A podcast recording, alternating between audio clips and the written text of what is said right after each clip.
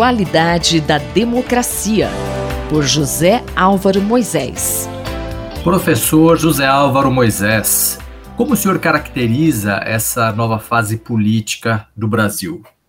Bom, é, eu acho que nós temos que partir do começo para entender que esta eleição que ocorreu em 2022 é uma das mais importantes eleições de todo o processo de redemocratização que o Brasil teve desde meados dos anos 80. Né? Foi uma eleição que, em grande parte, colocou em questão como nós brasileiros eh, faríamos a manutenção e prosseguiríamos na defesa, na manutenção e na defesa da, da democracia. Agora, eu acho que essa eleição marcou uma mudança do que nós poderíamos chamar o ciclo político no Brasil. Nós entramos num novo ciclo político. Ciclos políticos são caracterizados por eh, aspectos que definem, não é, que, quais são as forças que estão presentes, eh, em que direção o país está indo, eh, que características mais profundas tem, né?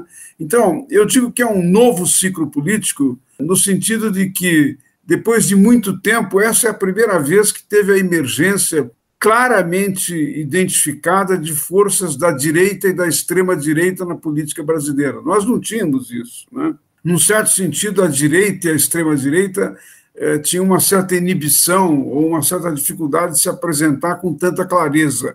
O ciclo político anterior, que se inaugura com a nova República, era um ciclo que no quadro da Constituição de 88, que é uma Constituição com características social-democráticas muito fortes, ela preserva muito eh, direitos fundamentais do Estado democrático de direito, mas também ela amplia a busca de direitos, principalmente de direitos sociais. Nesse quadro, a disputa se dava entre o PSDB e o PT, e era uma disputa razoavelmente civilizada, organizada.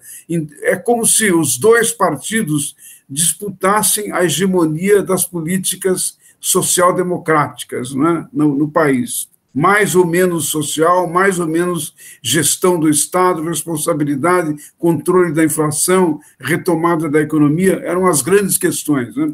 Agora, nós estamos num outro ciclo. O ciclo agora, na medida em que houve a emergência dessas forças de direita e de extrema direita, a característica do ciclo é que colocaram em questão questões muito mais fundamentais que dizem respeito ao comportamento, aos costumes e, num certo sentido, questões de natureza moral também, é? mas também é, questões que envolvem uma visão extremamente autoritária do modo de organizar a relação entre a sociedade e o Estado. Né? Haja visto, por exemplo, o estímulo que o presidente Jair Bolsonaro fez praticamente durante todo o seu governo, não só para desregular a área, por exemplo, das políticas de meio ambiente, mas mais do que isso também de armar a população para, de alguma maneira, estar preparada para eventualidades. Quer dizer, são, são, digamos assim, visões, olhares sobre a política completamente diferentes daqueles que prevaleciam no período anterior.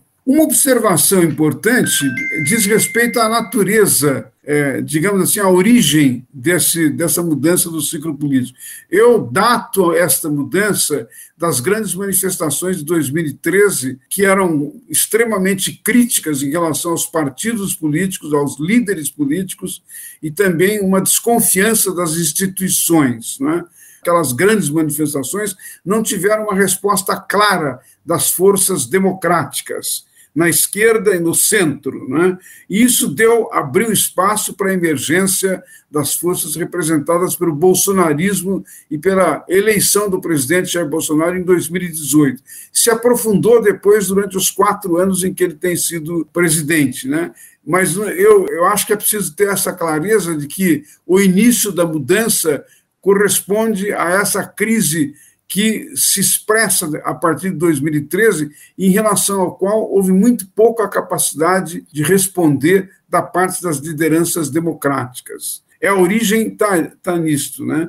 Agora, o desenvolvimento desse novo ciclo político e dessa nova situação também traz algumas novidades. Talvez a mais importante delas é que nunca nós tivemos no Brasil uma situação de radicalização tão acentuada da polarização entre aqueles que, de alguma maneira, disputavam o poder. polos de disputa do poder são normais, mas a radicalização que leva à intolerância, à incapacidade de diálogo e que cria, digamos, ameaça sobre a democracia foi a primeira vez.